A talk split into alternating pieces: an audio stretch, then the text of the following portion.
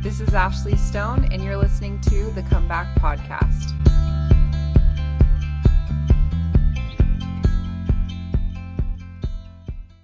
Well, you know, Alan Price, 40, I'll be 44 this year. Hey. You know, been married for 22 wonderful years to the love of my life. And we've got an 11 year old boy that is our absolute miracle, but we'll, we'll get into that. I will have to give my little brother a shout out, Craig. He's the one that talked to me about your podcast because, Oh, yeah. of course, he knows my story. He's like, hey, you've got to listen to this comeback podcast. But Ash, I'll tell you, we've listened to the podcast every time we're in the car to the family. That's what we listen to. Oh, Yay. That makes me so happy. Yeah, we we spent 11 hours driving to DC back and we listened to the podcast the whole time. Oh my gosh. That just makes me so happy. Thank you for being a supporter. Yeah, most definitely. And I and I think the reason why we relate to it so well is just what we went to we went through together and you know as a husband and wife. The thing is, I have two wonderful loving parents. My dad was raised in the gospel. My mom was a convert at the age of 16. Uh, lived in South Carolina and just is like, hey, if, if I'm going to join this church, I'm going to be all involved. And she moved across the country and went to Ricks College when it was Ricks at Ricks and met my dad. And you know, I'm I'm one of seven kids, a big family, a lot of love. Was raised in the gospel. You know, had I, I can remember having a testimony of the gospel at a very young age, and understanding and knowing that hey, that this is true. And where where my story kind of gets off track or different is that we moved from Utah to Northern California when my dad, after the, you know, worked for Hercules when they were making the parts for the um, space and the ship, you, the ship exploded. And so they did a bunch of layoffs. And so my dad went to work for a company in Northern California.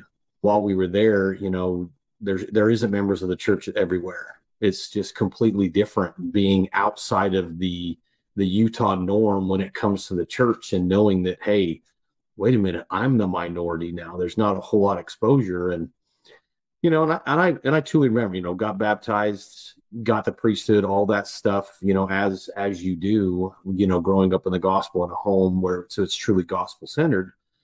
But like I shared within that email, Ashley, is that our neighbor had happened to give my brother and I a whole box of comics. And as I'm sorting through one, there's a pornographic comic and that was that exposure you know for me you know with that being a 13 14 year old kid never being seen that you know that kind of is like wait a minute i'm feeling things i've never felt before seeing things Yeah. One thing my husband, he always says is that he remembers hearing a talk that said, it's not if you run into pornography, it's when you run into pornography for young men. And Yep. not only young men, but just it's it's everywhere. you know you think back this is probably ooh, late 80s you know when this happened and it's just something that i didn't expose my my brothers to didn't talk to my parents about it. It's just kind of one of those things that and that's my biggest problem. Come to find out through all of this as i internalize all this stuff and don't talk about it. I don't i don't allow myself to to share that. I just suffer in silence. Mm-hmm. and you know and so you know you're exposed to that. You go back you continue to be exposed to that you know i struggled with it at times. There's just no doubt about it. Pornography i struggled with it and still advanced through the priesthood though you know but then my senior year of high school just before my parents moved us to utah. So i go from northern california then i go to go to utah and it's just absolute culture shock for me. Absolute culture shock. And you know you know wonderful things have come out of that like meeting my beautiful wife that's sitting right here. But in that i really had lost the desire to want to serve a mission you know just had no no intent. I you know my brother went out on his mission a year late. He was 20 when he went out. You know i had a girlfriend thought i was in love had a really good job and and i just didn't want to go i didn't that was not something that was a priority to me anymore and looking back at it now, it's just having that struggle of feeling that ultimate of being unworthy of what I've seen, you know, what you've done. Of course, that leads to being promiscuous with with girls and stuff like that. You know, you, you talk about the first base, second base, third base stuff, none of that home run stuff, of course, but you know, still put yourself in a position that you just don't feel worthy. And so the easiest thing for me at that time was I'm just going to ignore it. I'm going to put on a on a face and going like I'm going through the motions, like many people have talked about on your podcast. And this is where I'm going to get emotional, and I apologize. Is that Heavenly Father had different plans for me? I mean, how is it that as an 18 year old kid, I happen to have a CTR ring on my left middle finger? Two minutes before I'm supposed to get off the clock, my supervisor asked me for my paperwork. And so I climb up the outside of the scaffolding, Ashley, and I jumped. And my middle finger on my left hand, I ripped everything off the bone, pulled the tendon and a piece of muscle out. Oh my gosh. I and I saw your email address and I was like, he owns that, man. He owns it, it. Yeah, and you have to. And you'll see behind me that that's the pictures of the Savior's hands because they they just mean so much to me now. And so Ashley, you don't think about it. I passed out with with pain. My dad had to make that difficult decision of what do I do for my son? You know, how do I give him the best quality of life? And the doctor's like, hey, this, his best quality of life is going to amputate it. So they amputated it. Um, you know, did some wonderful work. You, you can hardly tell, but where the story gets really cool and the miracle about it is that my dad says, Son, I know you're struggling, but what are you going to do with your life? What do you want to do? And at that point, I said, Dad, I don't know. And my dad tosses a Book of Mormon at me and says, Son, you need to figure this out. You know, so had some good discussions with my sister, um, my older sister, who I love dearly, um, who we served missions at the same time. But I got myself clean, got myself, went talked to my bishop, get did everything I needed to do to be able to serve a mission. And the miraculous part about it, and like I shared in my story, is that they weren't going to let me go unless I could get released from a doctor. And my stake president in my interview says, Alan, if you're meant to go, your heavenly father will provide a way. And for a doctor to release me at five months is just unreal unreal for that to happen. It happened March 17th on St. Patrick's Day of 98. I was in the mission, I was in the MTC. I think it was August 2nd or 3rd.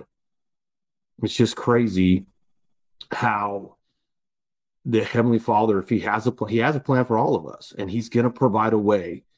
But with my stubbornness, my Heavenly Father has to kick me.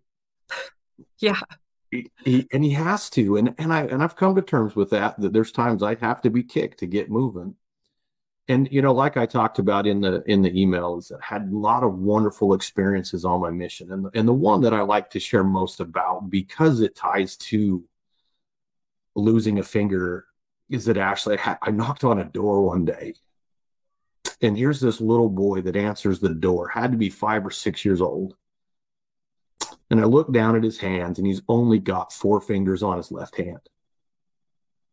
Oh my. He was born without his thumb. Oh and my so, God. So they took his index finger and moved it, surgically moved it to his thumb. And someone who's had this happen, you just notice all this stuff, right? And so here I am, just crouched down, talking to this little this little boy and talking about, hey, look, I've got four fingers too. It's okay. And it opened up the opportunity for me to teach the gospel to this family. Who would have thought that losing a finger would put me in a position to where I would be able to teach the gospel to a family and to start them on the path to returning to live with their Heavenly Father? I mean, that's just crazy, right? It is crazy. It's just crazy to think that our that that those things happen you know and that's that's just one part of the story and and what goes on. And finished out my mission. Uh, you know the last six months of my mission my wife and i now got really pretty serious. I dear jane the girl that i was dating before i wrote her off and said i've had enough At the end of the day, I knew who I I just knew who I was meant to marry. I knew that I had to marry my wife Michelle because there isn't a single other person alive on this earth that was going to make me a better man. And I knew that. What's funny is I told her little sister before I left, I said, Hey, don't tell anybody, but when I come home off my mission, I'm going to marry your sister. So we did. You know, I came home, we got married. I got home in August. We were married in February, got married in the, in the Logan Temple, you know, and I was doing really good. Wasn't struggling with pornography, you know, had gone through the repentance process with that, you know, served an honorable mission and, and had a really good time. But we weren't expecting the fact that we wouldn't be able to have kids and that's where this story gets to the suicide piece for me. This is where my path starts down the fact of not feeling worthy, not feeling like I'm really a son of my Heavenly Father. We went 11 years before we got our miracle baby. So we moved to Southern California. We were active. We were, you know, attending our callings and doing all that. We'd been married that first year and we you know you get those hey you're newlywed when are you going to start family and we're like we are we are right mm-hmm. one year goes by two years go by three years go by oh wait you don't you still don't have kids at this time we know something's wrong my yeah. wife has a history in her family of pcos polycystic ovarian syndrome to where their hormones aren't balanced to where they produce the hormones they need to to have eggs grow. It's just part of, you know, hereditary. But what we didn't know is the impact that I'd have in that process. And to know that at some point in my life, uh, my hips got off a half of an inch off of each other. And my whole left side pinched the bottom three nerve endings that go to my reproductive system. Wow. And we didn't know. And so my wife and I, as we were discussing before we get this, is just trying to understand the the timeline. And it, and it doesn't matter so much the timeline, but we the doctors in California where we live were like, hey, you guys will never have kids. Mm. But at this time, I never registered the impact that I had in this.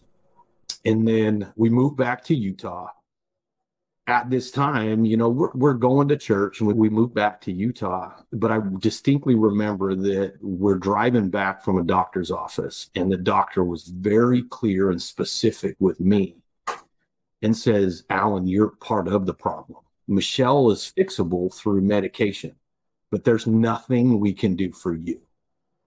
Wow. And I'm telling you, Ashley, that was the first moment that I ever thought about killing myself. Mm that I truly felt that I was not worthy to be a son of my Heavenly Father. It was the first time I ever had doubts that I was loved. And it was the first time that I felt like that me not being on the earth was the best thing to do for my wife. And at the same time, believe it or not, is that I got moved to the weekend shift with work. I worked for Walmart. We didn't talk about it. 19 years working with Walmart logistics. But I went to work in the weekends. Well, how simple is that? You're struggling because you're taught in the gospel. I remember, hey, you go through the priesthood, you serve a mission, you get married in the temple, and you have kids, right? Mm-hmm. That's what happens. That's what we're taught to do and I couldn't provide that for her. And then you add the fact that I'm working weekends, Ashley, then not going to church every Sunday. That's when I spiraled out of control to the point that my wife now talks about that. She goes, Alan, I thought for sure you were cheating on me. Mm. But it wasn't that. It was, I was struggling to stay alive. Absolutely st- struggling to stay alive to the point, Ashley, that we're we're driving back from family, and we get to Saltair, and we get in this huge argument about kids. She wants to continue, and I've had enough because I I'm barely staying afloat. At this point, I've tried to kill myself two or three times in a car. Did your wife have any idea about that? None. She had z- zero idea what was going on, Ashley suffering in silence was my thing. Yeah. So we're at Saltair and we're head, we're in this humongous fight. I get out of the car and I slam it. And I'm walking on the freeway. And she's following, I don't know, 10, 15 feet behind me with flashers on. And actually, I'm saying some horrible things to my Heavenly Father. I am so mad, so fuming, screaming, cussing, just, I don't want to be here. I don't want to be alive. Don't put me through this. I can't do this. I can't give her what she's always wanted to be was to be a mom. And I can't give that to her. There's nothing that hurts more than not being able to give the person you love the most what they want the most. Mm-hmm. And it just, it hurt. We get into the infertility and we meet this beautiful man, and he was the head of the infertility department at the University of Utah and he sits us down and he says, "If you were my daughter, and Alan, you were my son-in-law, I would I would tell you guys, let's do some artificial inseminations first before we go through the in vitro process." And he goes, "Let's do five of these, and let's see how we go." And of course, I had doubts. Michelle's gung ho. Let's do this. So we we do four of them un- unsuccessful. And how disheartening is it? Because you go in, it's scheduled. You go in for your ultrasound. Then you say, hey, all right, looks like you've got a follicle big enough. Let's go, Alan, go give your, you know, your sample. And they, I'm sitting next to her, they inject her with the syringe, and we find out two weeks later. Mm. You know, it's just this rigid, and you just, it's on these emotions. And yeah, all your families know what you're doing. And then it's the letdown of when it, when it doesn't work. Again, that drives me I'm just getting darker and darker and darker in this process. Yeah.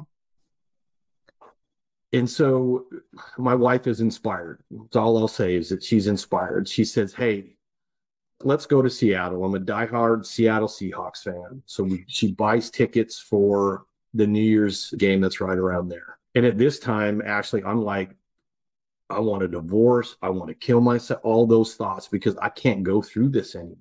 Mm-hmm. So we're there and she's in, we're in Seattle. We have a really good time. We work on each other, feeling better at that moment, right? You're on that high, you feel good. Comes to the suicide aspect of stuff. And she's like, Hey, I want to try one more time. I'm just like, right, why are we going back? Why are we putting ourselves back through this? Why are we doing this to ourselves when we know we can't have these kids? And she's just like, Alan, I, I, I need to. And I'm going to do it without you or not. And she did. She did it without me.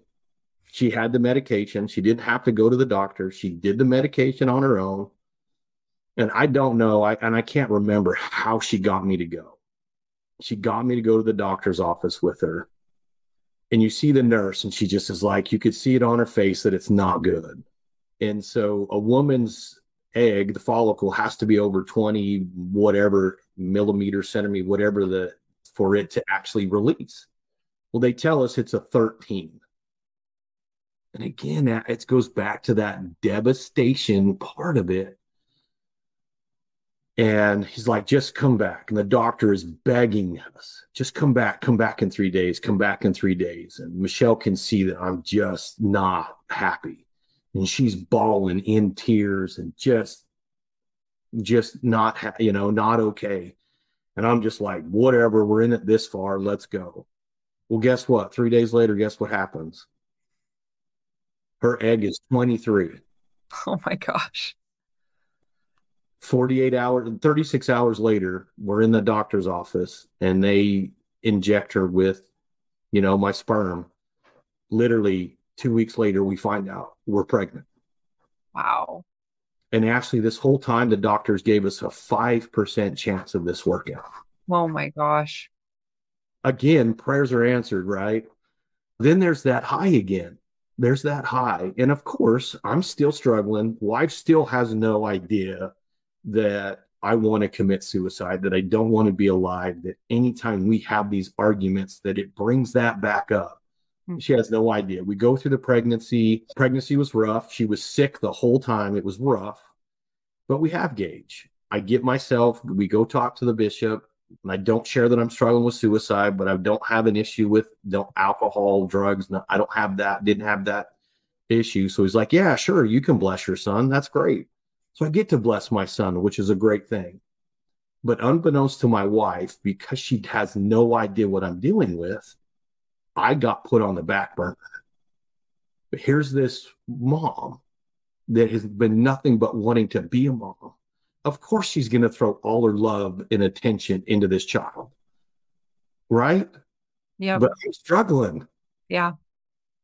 And I spiral right back out of control again.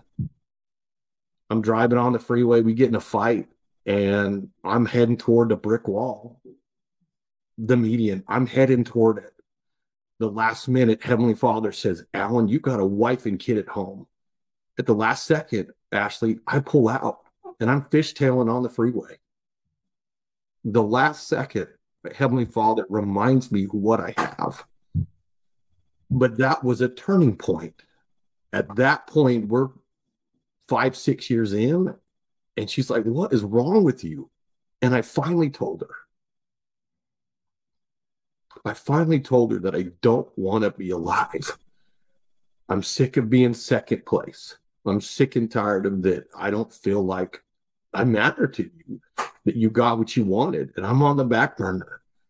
And I'm like, Michelle, I'm so sick and tired of feeling this way. And I don't want to do this anymore. But that was the moment that we started healing.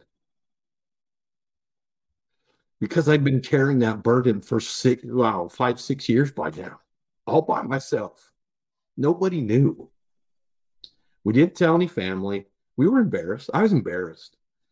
You know, I, I didn't want any additional focus put on me. One, I've only got nine fingers. That's noticeable. It gets talked about.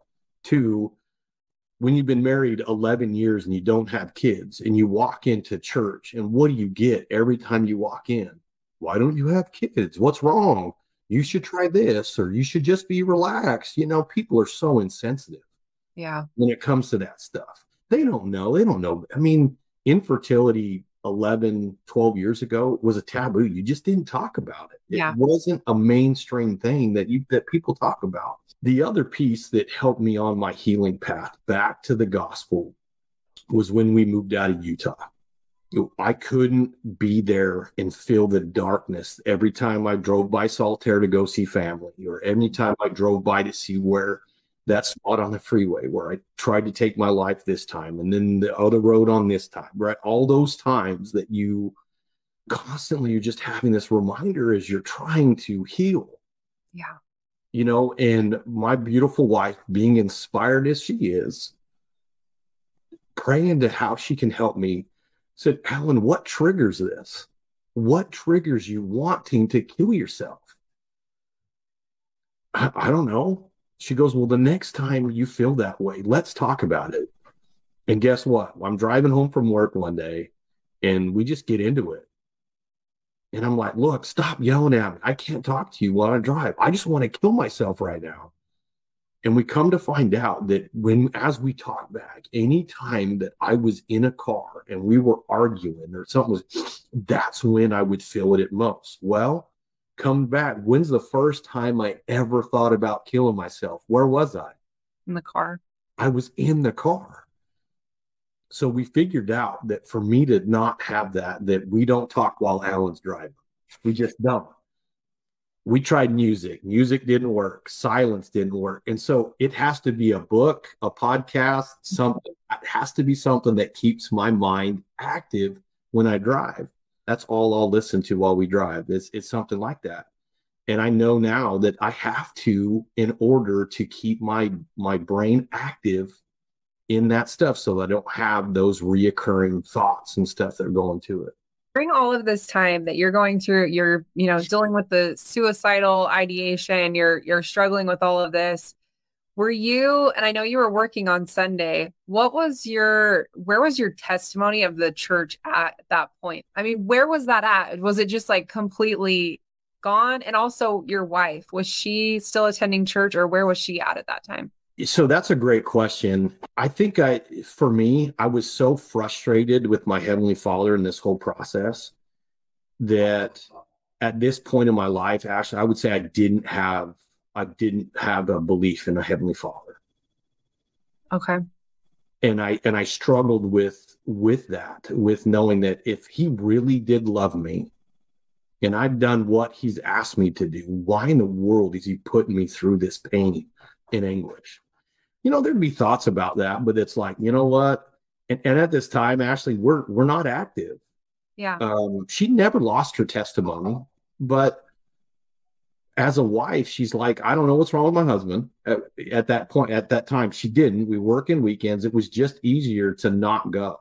She'd go every once in a while, but at the, at the end of the day, it just wasn't important. There was no reading scriptures. There was no praying. There was none of that. I mean, I had no desire, you know, to do that and that's a great that's a great question because when we when we moved from Utah to Arkansas, I went to was working weekends again, so we still weren't going to church. My uncle went moved to Arkansas and worked for Walmart, and he was like the head of HR for Walmart. And it's funny because he lived in Arkansas too, and that's awesome. He worked there for like twenty years, so interesting. I wonder if you guys were there at the same time. What's his name? Jared Egbert. I know Jared Egbert. Oh, you're kidding me. You know him? He was my HR partner when I worked in Grantsville. I know Jared. Oh my gosh. what a small world is that? My and, wife's laughing because she knows who he is too. Oh my gosh. So he uh his wife Dana is like my dad's sister, but they took me in when I was on drugs. That's and, who took you in? Yep. and let me live with them. That's the aunt and uncle you talk about. Yep.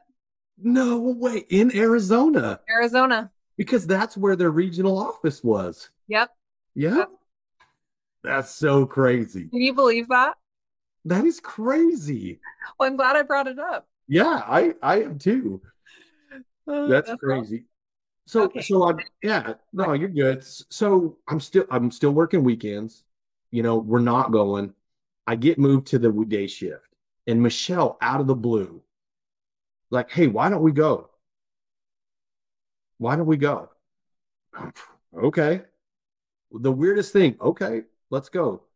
We walk in, and it was the coldest feeling ever. It was horrible, Ashley. It was horrible. Nobody said a word to us. Nobody said hi to us. We hung out after to try to figure, and nobody said a word. Oh my!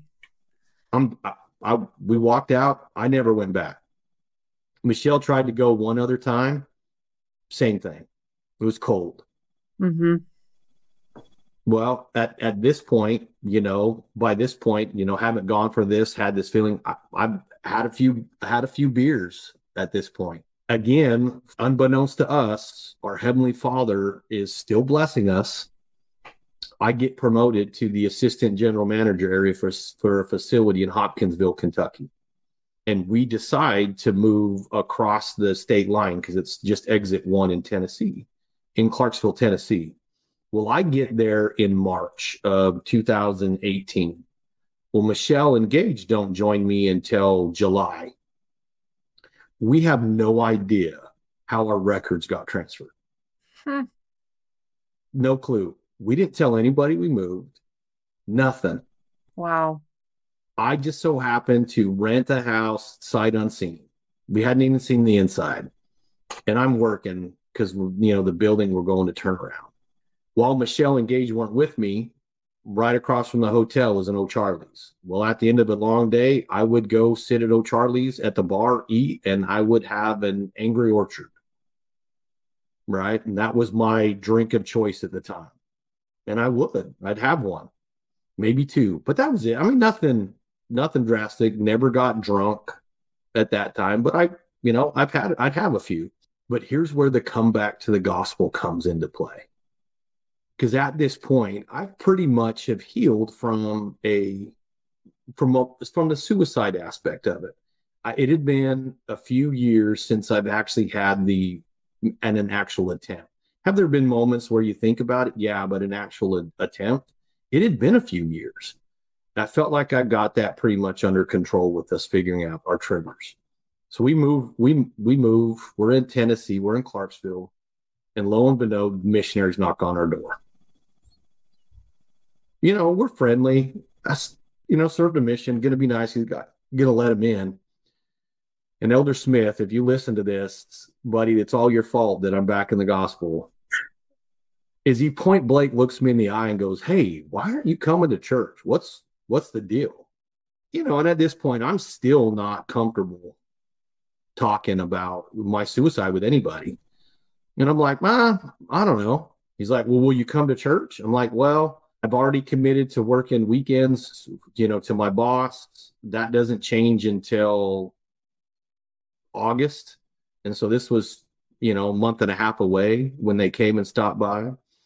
So they kept coming by and would say hi. And so I, they kept asking, when's that time you're going to be able to be off? And so we, we told them, and I flat out said, if we come, you're not there, we're walking out because they did, they had the singles ward that was in another building across town.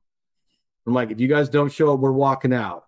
Well, Ashley, I'm telling you, we walked in and it felt like home. Mm. Home. We walk in and I'll be honest, I've always struggled with the traditions of the church. Faux hawk for years, big beard, used to be bigger. You know, I would refuse to wear color uh, white shirts when I go. Would wear colored because I know in the handbook that it doesn't say you have to have a white shirt, right? So struggle with all these traditions. Well, guess what? Our bishop, who is amazing, is black. Young man that's blessing the sacrament is in a striped shirt with no tie. And I'm like, okay, these are real people that are living the gospel, that it's not a show. Yes. I love that. It's not, they're not putting on a front because having a bishop with that type of insight that will let a young man bless the sacrament because all that matters is that he's there and he's worthy, not about what he's wearing. Mm-hmm. I can work with that. Yeah. Well, guess what? The missionaries were late. We almost walked out. So we get coming back. We had no ideas how our records got there. And it was just like a light went off in me, Ashley. It was like, okay, this has been gone for far too long. The overwhelming feeling of knowing that my Heavenly Father loves me was so impactful in my life at that point because I hadn't felt that way in a long, long time. And so we do. We, I mean, we'd been there for, I don't know, a month or two, couple months, and the bishop's like, hey, wants to meet with us. It was like, hey, what's going on? What can we do to help you get back on track? And, you know, we do that. We become full tithe payers. We do, we do that. We get our temple recommends. We get that. You know, I get called to be the second counselor in an elders quorum presidency. Prior to this time, it had just been teaching primary or youth. Nothing. My wife gets called in to be the second counselor in the primary presidency. We're just like, what? Like, you want us to do this stuff? We're like, all right, sure, okay. and you're just like, this, this is crazy, right? And, and Ashley, I'm telling you, I maybe three, four months having feeling that way with my heavenly Father, feeling loved again, working on my testimony at this time, these people have no clue, none whatsoever. And then my grandma dies. And we make the long journey to drive. We drove from Tennessee, it took us 26 hours. Mm-hmm. We did it in two days. It was brutal. But while we're there, my wonderful aunt that I know and love just walks up to me out of the blue and goes, Hey, it's so good to have you back. And I'm like, Wait a minute, what are you talking about? She's like, Alan, your aura's back. You're back to who we always have known you are. And I'm just like, oh, oh, okay. You know, you kind of brush it off, you shrug it off, no big deal. We're at my mom and dad's house. And my beautiful sister that I love makes a comment because my sister in law's sister, or somebody had committed suicide.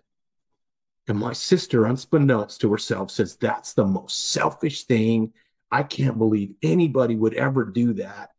You know, you're going to go to hell if all this stuff happens. And I'm just like, I'm actually, I'm raging.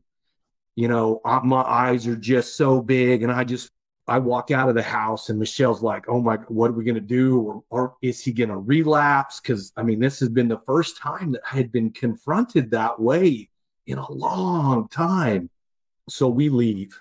And of course, I got to tell that my wife is just inspired. She says, Why don't we tell people what's going on? And I said, Okay. We went to her parents' house. And I told her parents, I said, You know, all those times that I come in the house and just go right downstairs and put on music or watch a movie, they're like, Yeah, I was like, I was struggling. I didn't want to be here. I didn't want to be alive. I had this wonderful spiritual moment with her parents that I've never had. One, I wasn't in a frame of mind at that time living in Utah to build a relationship with those two. So then came the hard part, Ashley. Is I had I told my mom and dad to see my mom's face going, son, is there anything I could have done to prevent this? And I'm like, Mom, there's nothing. You and dad were amazing. You have no control in the things that have happened in my life. This is not you. Please don't feel that way. And that, of course, as a son, that's the horrible thing you could hear is to see your mom ask those questions. But at that point, Ashley, the moment I told my in laws and my parents, I could tell anybody my story.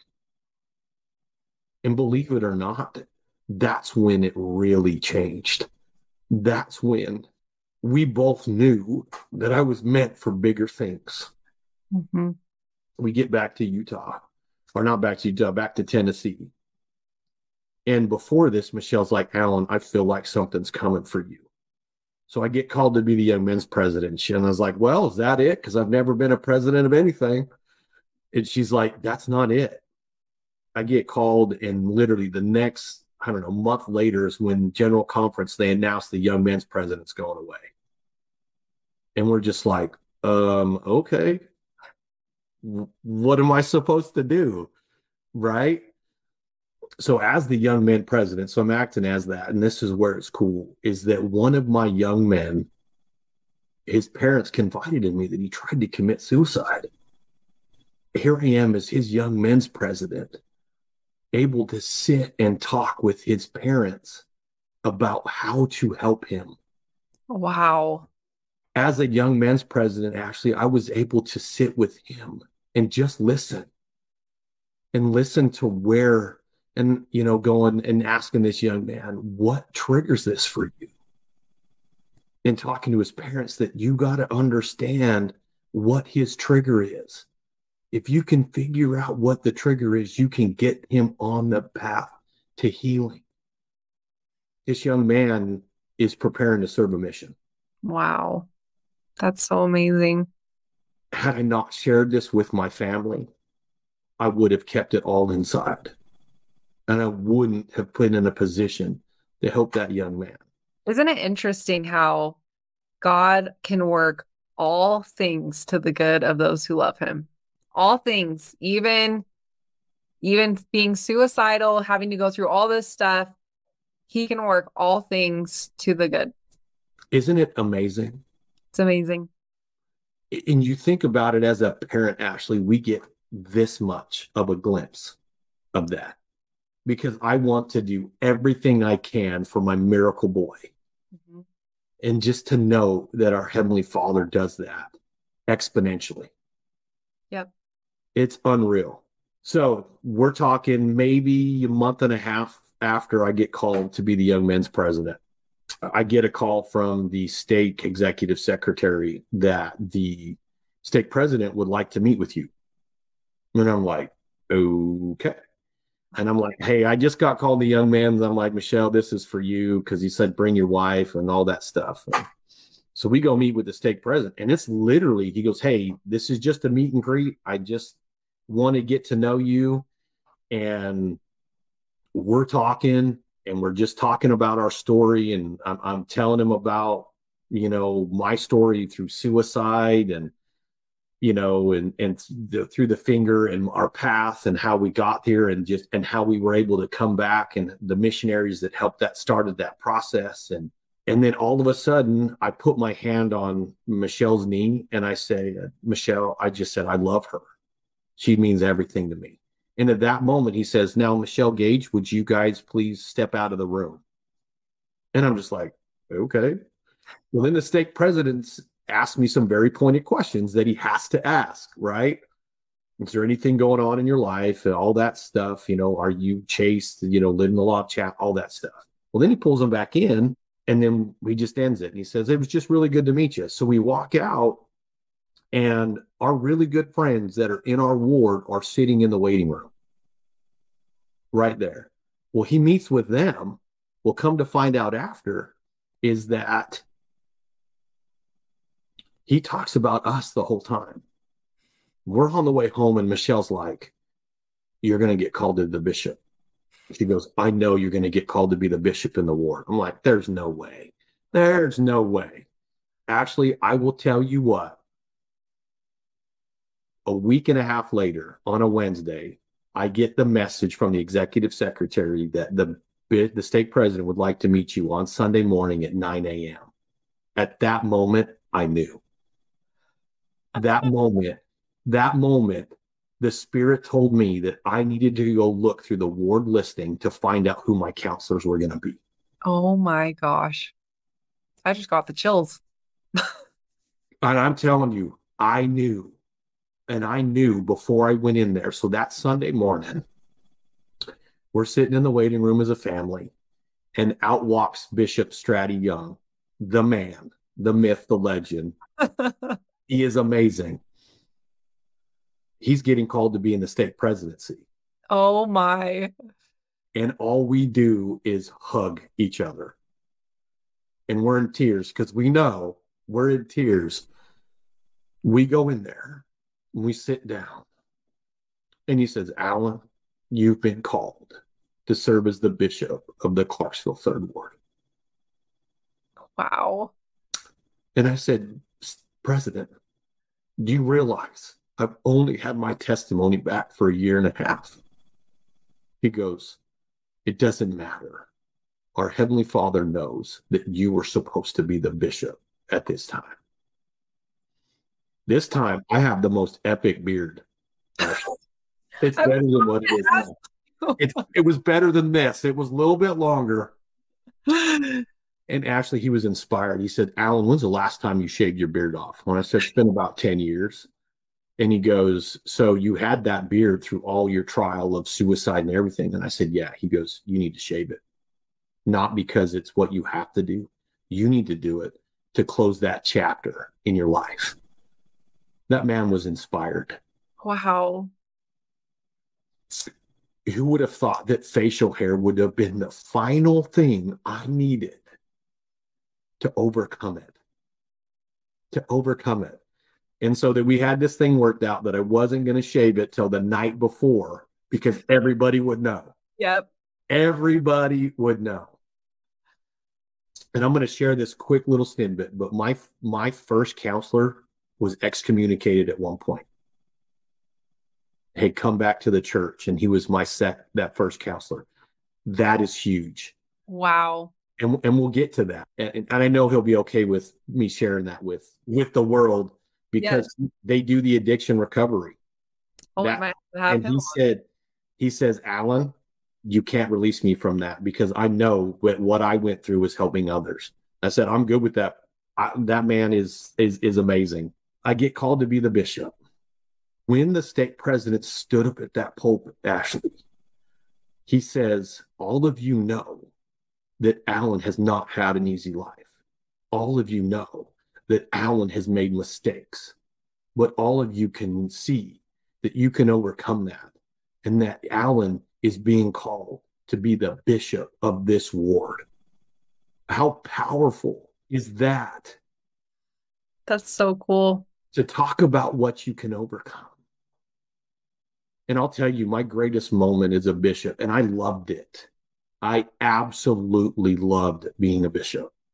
Probably it was the funnest calling I've ever had because it was all about the youth, teaching, training, coaching, mentoring them. And I talked about it in my my email to you. The one that Matt that means a lot to me was that had I not been her clergy when she attempted in her life and she's in that lockdown facility in Nashville, Tennessee, I couldn't have gone in. Mm-hmm. Had I not been her bishop, there's no way that there isn't a single person alive that can tell me that that was not planned by our Heavenly Father. Mm-hmm. That I went through everything I went through so that I could be the bishop at that time to help this young lady. And she's doing amazing. She's doing absolutely amazing. That's so wonderful. It's amazing, Ashley. It's amazing.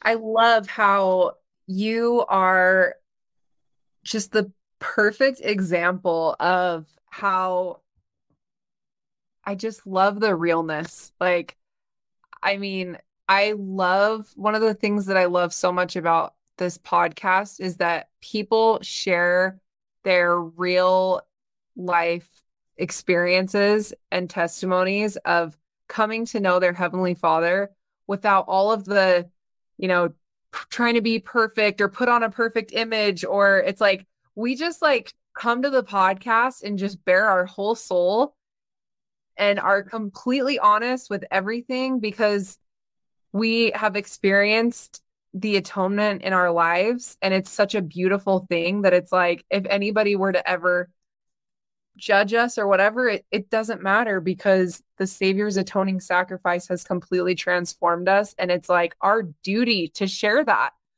And i just love how just authentic you are and how your story is so i mean you've been through so much and then to be called as the bishop is just so incredible.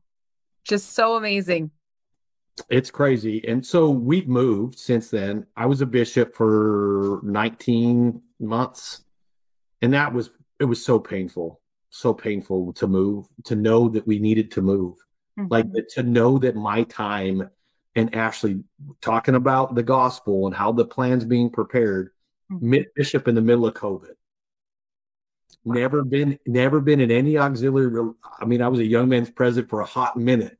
Mm-hmm but what I do for a living prepared me to handle the financial burdens of the ward and going through COVID. I was a transient bishop, brand new. I had to deal with all the people coming in and out of the area to get them the finances that would.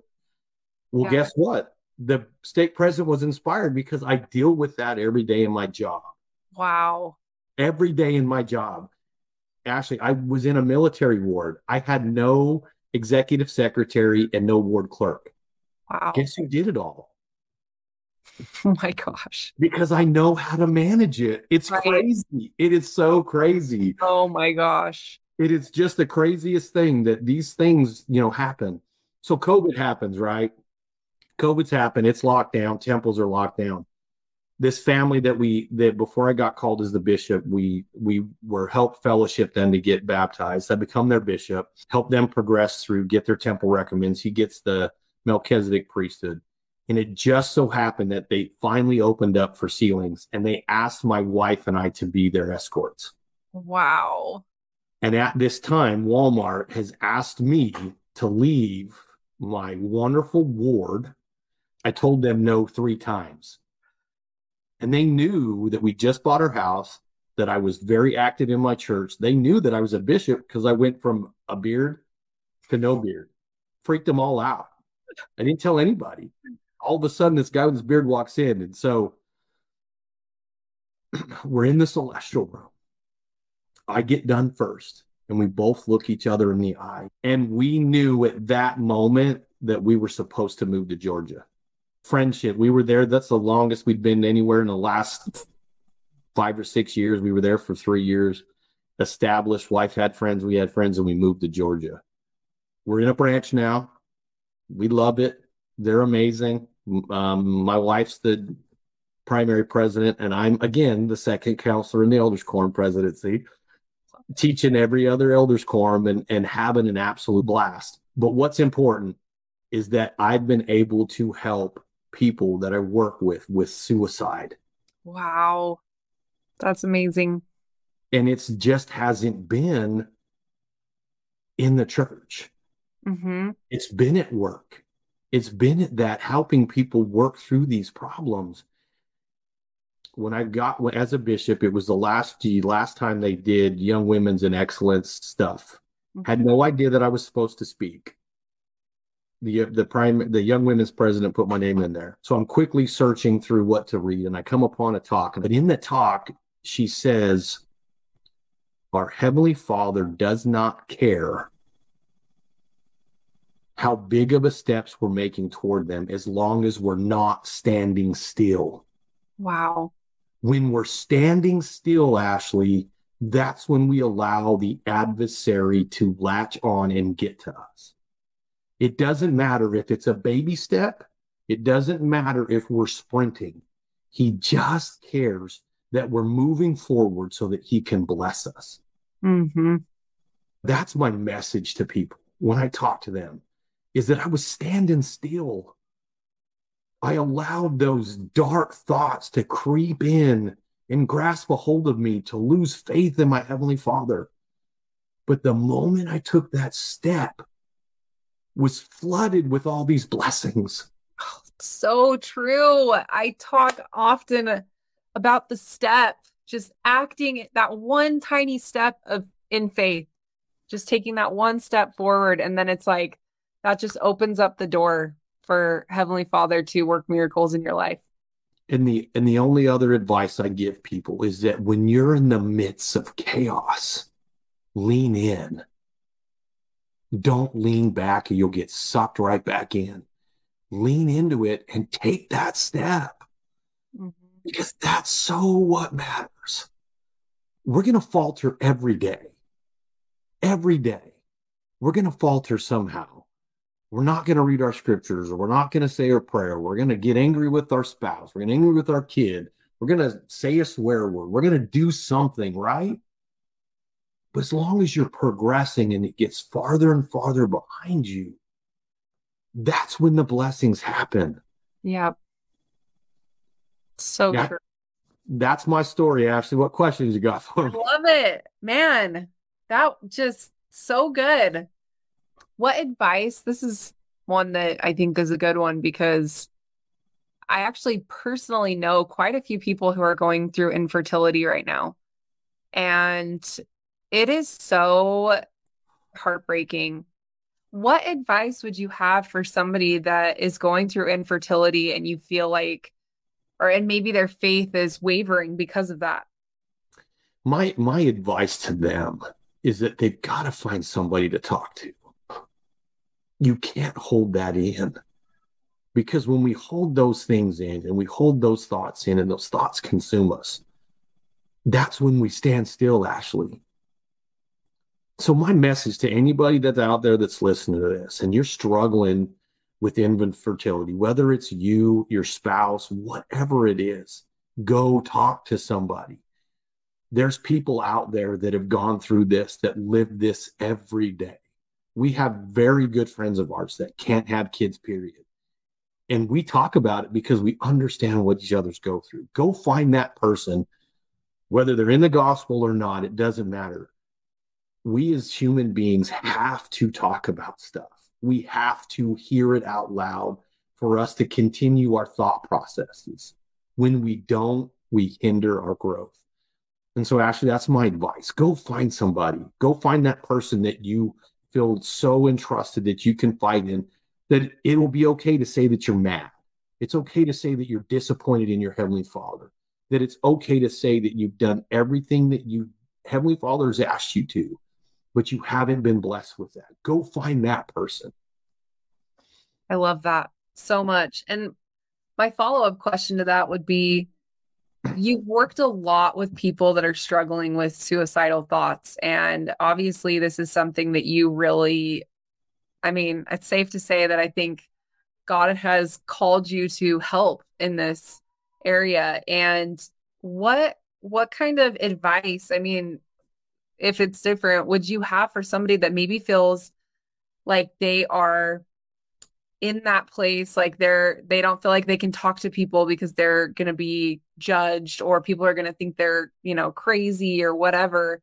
What advice do you have for somebody that is struggling with that? That's that that is the hardest thing ashley because i that's where i struggle is i'm a prideful i'm a hard-headed individual to again the heavenly father's got to kick me mm-hmm. get me to do what i need to do but my advice for that person that is struggling with that and doesn't know and doesn't want to feel like they're letting anybody down. If you're a member of the church, go log in to your gospel app and read the su- search suicide and look at the topical guide. President M. Russell Ballard says it the most beautiful way. He says in there that we don't know the mind of those individuals. Only our Heavenly Father knows that.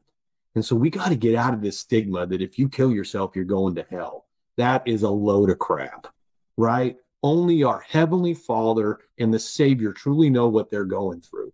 So my message to you is go, go read that. Go look in your gospel. Go read what it says about suicide. Go listen to those inspired prophets that we have on the earth today. And you will know you will know that even though you feel this way, you're still loved. Because that was my biggest fear was if I actually did it, would I ever see my family again? Had we had these tools in front of us, I probably wouldn't have gone as long as I did, but that's okay. Use the tools and resources that are out there. Go again, like the others that about infertility, go find the person that you can confide in not somebody who's struggling too, because that could be even more damaging. I love that so much. That is so beautiful. Well, thank you so much for being on the podcast. You are just such a light and your story is so amazing. And I just, I'm so excited to share this with everybody because they're, I guarantee I'm going to get a lot of messages from people saying this is exactly what I needed to hear. So thank you so much and Ashley, I, the last thing I'm going to say is that you are truly inspired for doing this. This has meant the world to me because I've lived it. Yep. There's so many people that are out there living it. You are truly being called of our heavenly Father to do this. You're a light yourself. This is this is absolutely amazing, and I've had a blast. Thank you so much for. Yes. And again, a shout out to my brother Craig for putting me onto this. Shout out to Craig.